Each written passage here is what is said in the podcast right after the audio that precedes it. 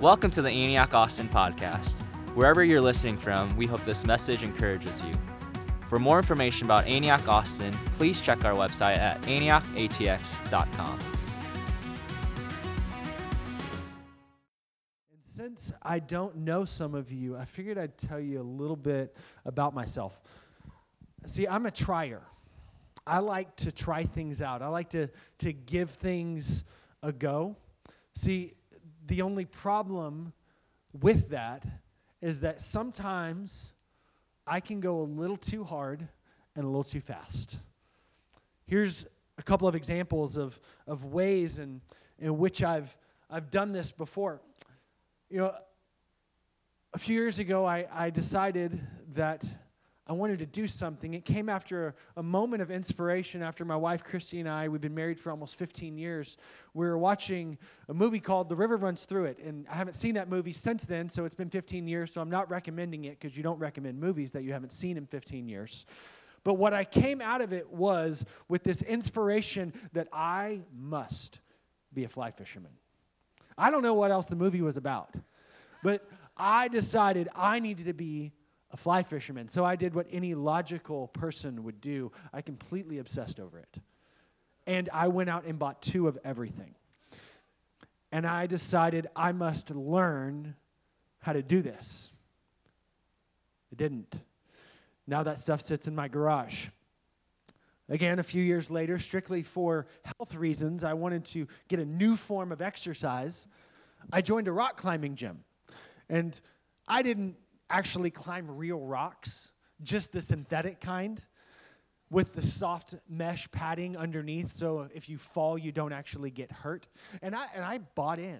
I went after this deal. I went a couple times a week for my year-long membership, and I mean, I did it all. I bought the stretchy clothing so that I could be more fluid in my movement. I bought the shoes that were too small for your feet so that you could grip better. I have two chalk bags still at home. I have harnesses for rock climbing that I don't use because I go hard and fast when I try something. My most recent thing that I've been trying is learning to shoot a bow and arrow. And now I've matured, and so I haven't bought anything. But I've been given two bows. And they're just sitting in the garage. I haven't shot them for a couple months. For a while, I was shooting every day because I like to try things out. I like to give things a real go. And see, here's what happens. When we decide we want to give things a go, we open the door to it. And when you open the door to something, all of a sudden, things start coming in. You start to gravitate towards different things. See, we do this in all sorts of ways, and one way in which we do it is we do it with our hearts. We open our hearts to something, and all of a sudden we start longing for it. See, because your heart is the doorway to your desires. Your heart is the doorway to your desires. When you open your heart to something, all of a sudden you start longing and desiring for that thing. This can be a beautiful thing, or it can be a dangerous thing. It can be something where we open our heart to God and all of a sudden we long for Him. We desire Him. But when we open our heart to the wrong thing, what can happen is we can find ourselves not with a pile of old sporting equipment in the garage, but with a broken heart laying on the ground. And we find ourselves jaded and confused because we opened our hearts to the wrong thing. See, there's a passage in Proverbs chapter 4, verse 23, and it says this. It's incredibly powerful. It says, "Guard your heart, because it's the place from which your life source flows." Guard your heart, because it's the place from which your life source flows. See, your heart, it's that doorway to desire. And it's the way we're wired. We're actually wired up this way. Jesus put it this way. He said, "For where your treasure is, there your heart will be. If you give your heart to something, you find yourself desiring, treasuring, longing for that thing. And so we're diving into this new series of talks. It's called First Comes Love. And what we're going to be doing is we're going to be talking about dating, marriage, and sex. And how do we go about those things? How do we go about dating today and guarding our heart like Proverbs 4 says? Now, there might be just a couple of you in here that are thinking, praise the Lord, someone's going to tell me how to get a date. And the reality is, I ain't going to do that. I've been married for 15 years, and I don't know how I got her. So I'm not going to be much help. I tried to flirt with her, and she thought I was being a jerk when I first met her. So I wasn't very good. It was the grace of God on my life. He knew how much I needed her. But I'm going to talk to you today about the why. See, because if you can grab hold of a why in your life, why you do something, not just how you do something, the why will sustain you.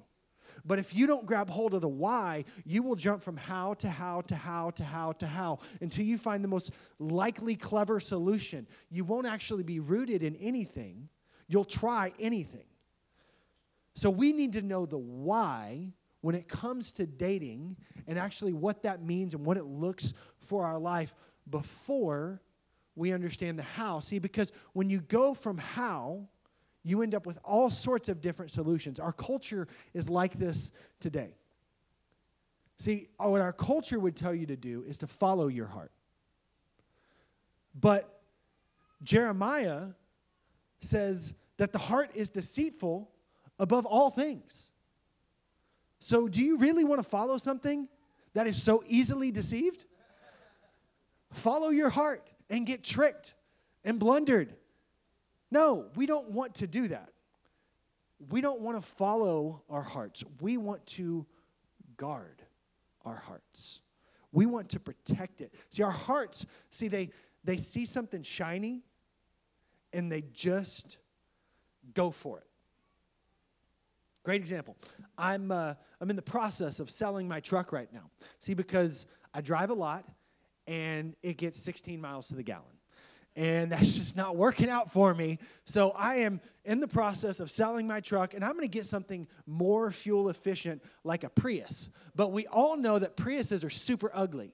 So I've been going out looking for something that's fuel efficient, but it's prettier. It's nicer. It's better looking. And the more I look at those things, the more I'm like, I could probably stretch the budget a little bit. I could probably get a little something, and it still needs to be fuel efficient, but I mean, I don't want to drive an ugly Prius. I don't want to be, I already got long hair and a mustache. If I have a Prius, I'm like super Austin now. I don't want to be that guy. So, I mean, I got to get something different, and the more I open my heart to that idea, the more I want it, because that's what our hearts do. Our hearts go to things like that. So I want to talk today about 3 reasons why we guard our hearts. Let's read that Proverbs 4 passage again real quick. Guard your heart. Guard your heart, because it is the place from which your life source flows. 3 reasons why you guard your heart. If you take notes, this is the moment that you do it. Because everybody knows that preachers notice who take notes, and we pray for them more. So 3 reasons. First reason you guard your heart is because you have extreme value. You are extremely valuable. When our hearts are guarded and positioned towards God, what happens is the doorway to our destiny is actually opened. That's value. When our hearts are guarded and positioned towards God, we are set up to walk in the destiny and purposes that God has for your life. That's worth guarding. You are worth guarding. You're worth guarding today. You're worth guarding tomorrow. You're worth guarding so that the future and the purposes of God for your life can become the reality that you live in. You are worth guarding and protecting. You are worth saving. You are worth looking after. We guard, we protect the things that we think have value. We will do anything to keep them safe, anything to keep them protected. Recently, in the tragic fire that took place in Paris at Notre Dame, there was a beautiful story that came out about one of the priests, Jean-Marc Fournet. I'm not French, so that didn't sound right. But he did something incredible. He showed up on the scene. And when people were trying to keep him out, he refused to be kept out because he said there's things in there that need to be protected. And he ran in and out, started this convoy line to get things out, to get the most valuable pieces from the church out, the relics that were priceless to them, one of which they think is the crown of thorns that Jesus actually wore. Many people think that. He risked his life to guard, protect, to save what he believed had value. Do we treat our hearts the same way? See, God did. God treated you just like that. See, what happened is God thought you were so important, so valuable, so wonderful, that he said, I'm going to run in to that blazing fire, and I'm going to save him. He sent his son Jesus, his only son Jesus, to be your protector, to be your rescuer. He sent him in, and Jesus did the unthinkable.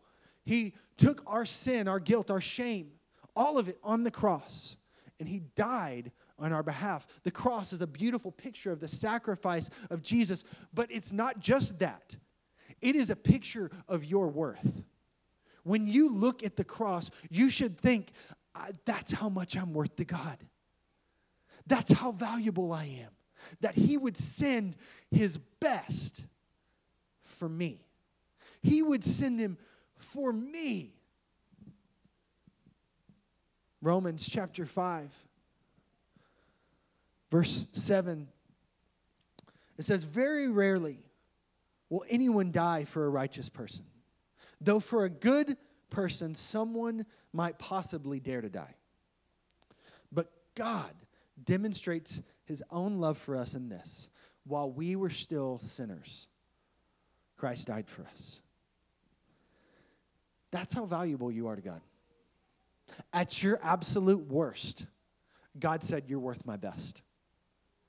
At your absolute worst, when you feel like you were worth nothing, when there was so much blocking you from actually having a restored relationship with God, God said, you know what?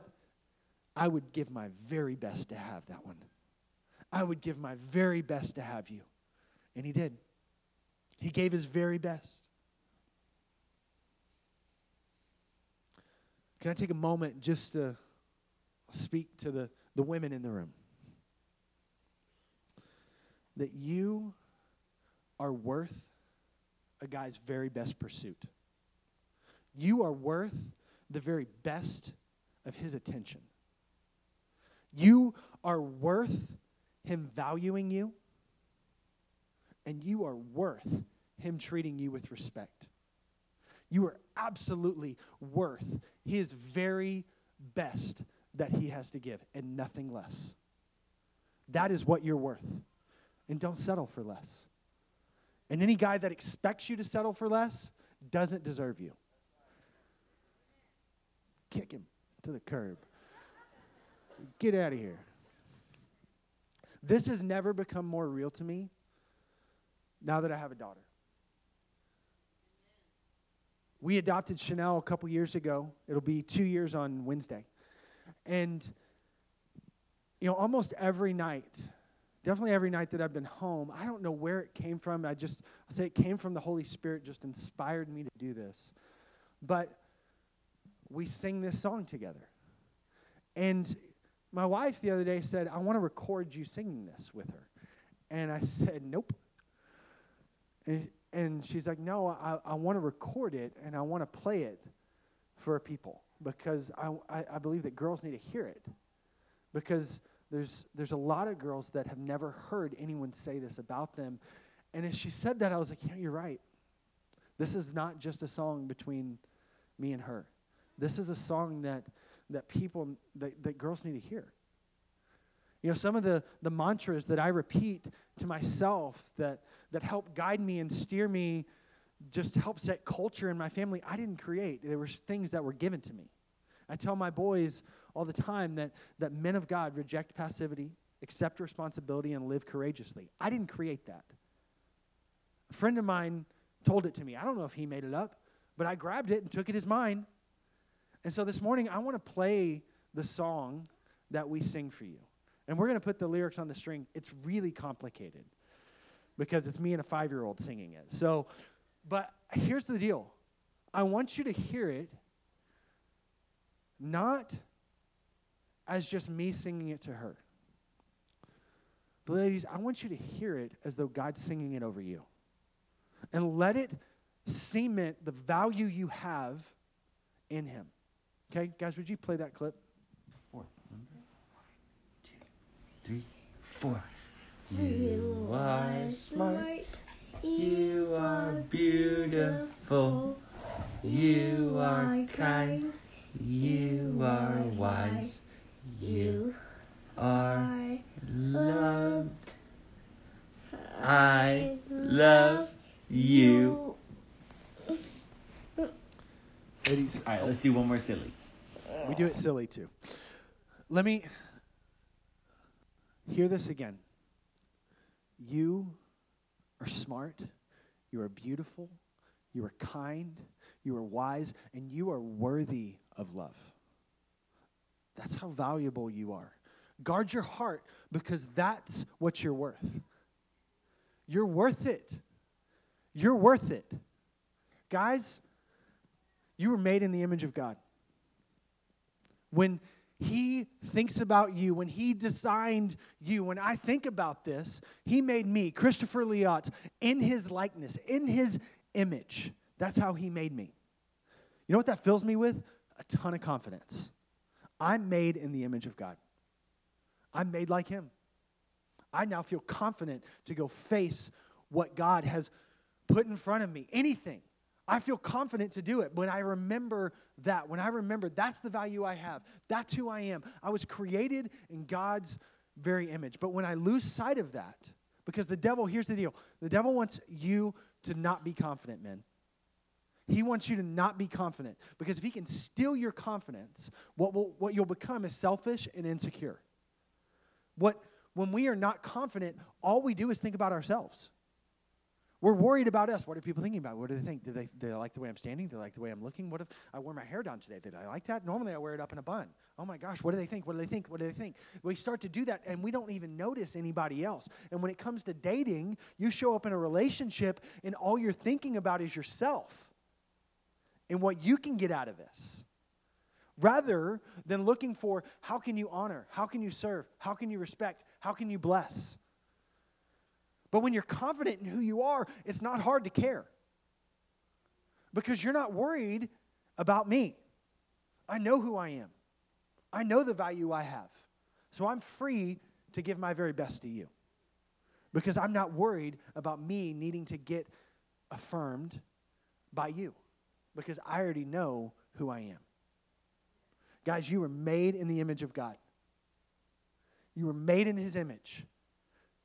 Let that fill you with confidence right now. By the power of the Holy Spirit, let it fill you with confidence. You were made in the image of God. Reason number 2. Reason number 2 that we guard after our hearts. Because it's the source of everything that we do. Your life ambitions, your relational health, your motivations all flow from this thing. Being full of life, being full of health, being able to produce good things. See, because here's the deal. When the source is sick, so are you. You know, I told you earlier I got into fly fishing once. And this was about 15 years ago when Christy and I had first gotten married, maybe 14. We went on our 1-year anniversary. And we took a trip to Keystone, Colorado. And I decided perfect time for me to teach myself how to use all this fly fishing gear that I bought. And so I brought it with me. And early one morning, I load it all up. I drive up the mountain.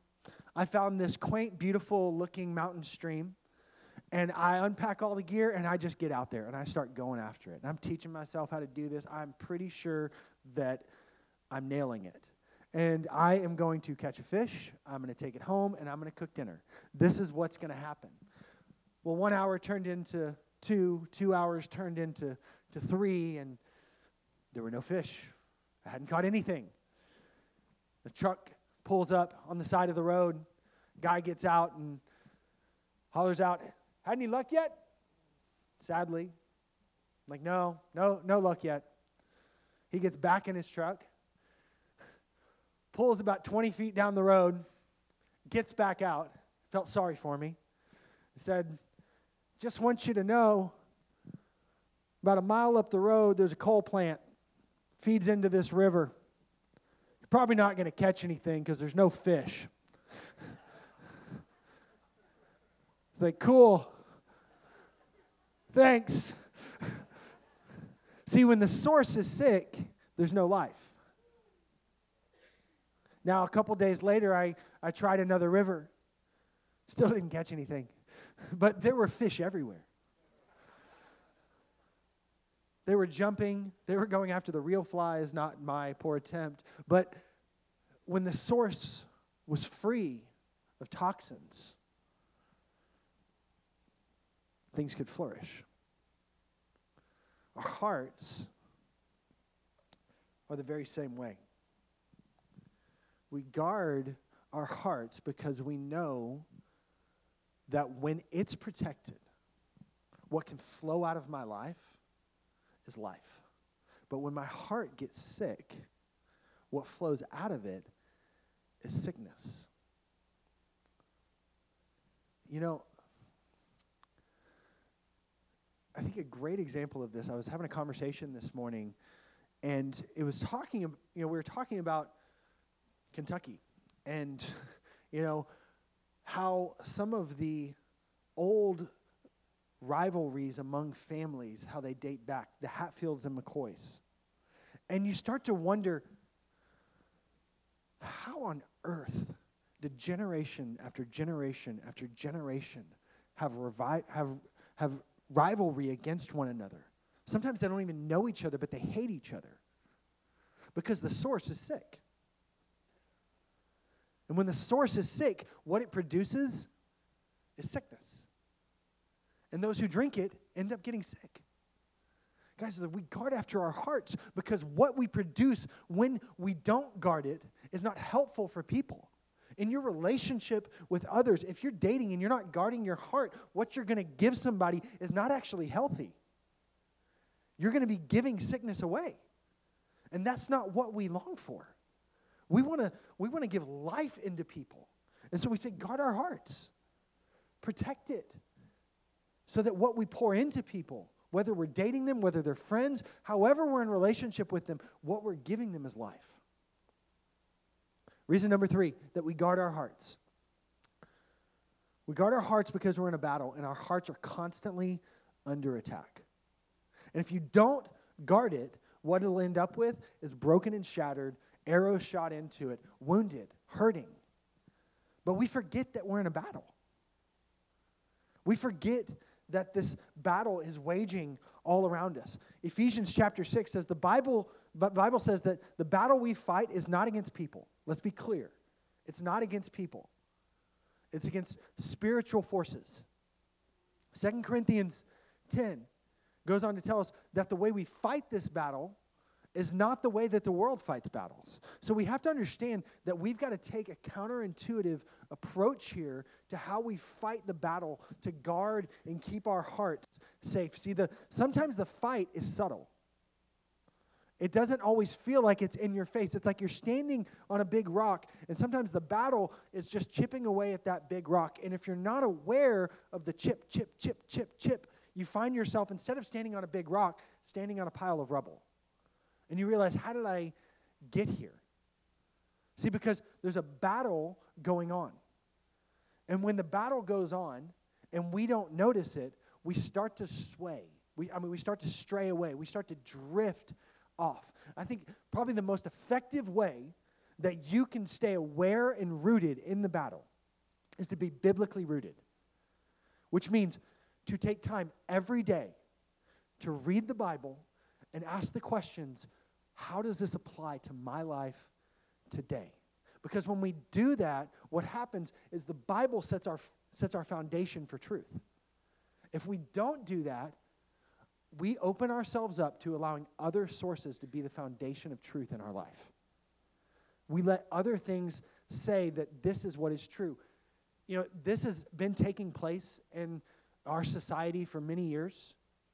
And what has begun to rise up in our nation is actually a new form of thinking called humanism, where truth is relative to you rather than there being actual truth.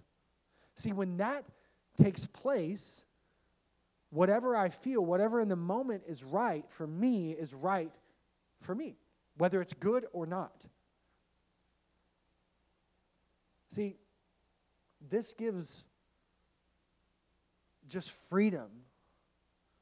Really what it's done is it's amplified the cavalier sexuality in our culture. I want to read you a couple of statistics, and they're a little shocking. At least they were to me. And I don't read them for shock value.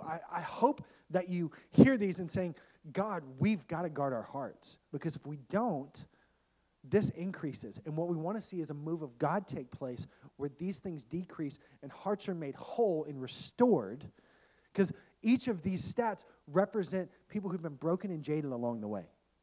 And God's heart is that they would be restored and redeemed. But let's hear what's going on, because if we're not aware of what's going on, we will pretend like nothing's happening. Recent polling numbers say that 66% of people have had at least one-night stand. 35% say they had sex with someone before they went on their first date. When I first read that, I was confused on how that even happens. But it's because 58% of people have at least one friends with benefits. That means that someone they have sex with that they're just a casual friend with. And you think, maybe that's just the world. I mean, we're Christians. Surely it's not like that. But no, another study by Christian Mingle surveyed their members. This is an online dating website for Christians. And it was 60% of self-identifying Christians said that they are completely okay with casual sex and no strings attached. There's no such thing as no strings attached. When you give yourself sexually and emotionally to somebody, strings are attached. There is no such thing as no strings attached. When you do it, you have given your heart to someone. You have said, I'm opening up the door, you can have it. It is unguarded, it is yours. Whatever you want to do with it now, do with it. That's why we guard our heart, because we're in a battle. We're in a fight. And this thing is the source of life. And if we give away our life, we don't have anything to give. So we guard after our heart. We protect it. We care for it. Because the purposes of God for your life are good and they're worth it. They are worth you fighting to protect your heart. So how do we do this? I want to give just a couple quick examples for how you can actually guard your heart. For all the single people in the room, how do you guard your heart when you're single? You do it by not settling for less. And I'm not just talking about a guy or a girl here, because you can give your heart to more than just a person. You can give your heart to more. We give it to careers. We give it to money. We give it to recognition. We give our hearts away to different things. And what I want to tell you is don't settle for the lesser thing. Don't settle for saying, you know, I'm going to give my heart away to my career. And I'm going to let this be the thing that I get my identity from. I'm going to give my heart away to money and having more. And I'm gonna let that be my identity. The more I have, the better stuff I have, then the more valuable I am.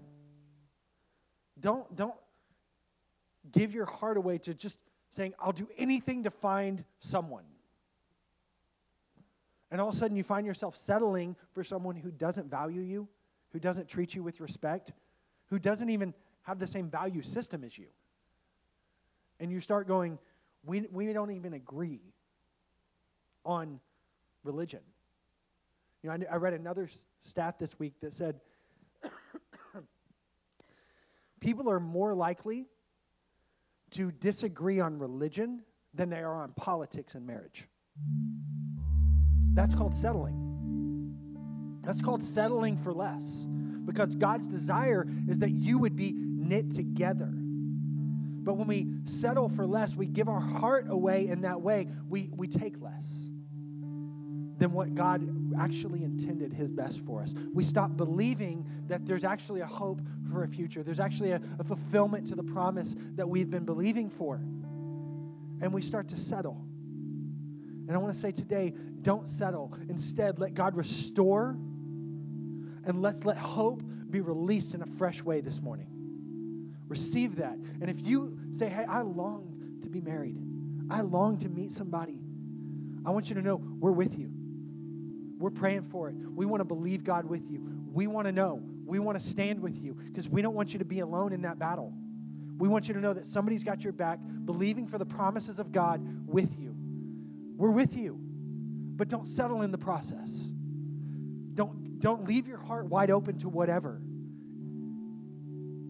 For those who are dating, one way that you can practically guard your heart in this, and it's grow, and as you grow in trusting the person you're dating, don't over trust yourself in situations. Grow in trust with the person, but don't over trust yourself in situations. I've seen this happen time and time again. People start dating. They're 3 weeks in. They go sit at a coffee shop till 2 a.m. They tell each other things that they've never told anyone. And all of a sudden, their hearts are wide open. You start telling somebody your dreams, maybe something that happened in your past that you've never mentioned, and you've only known them 2 weeks.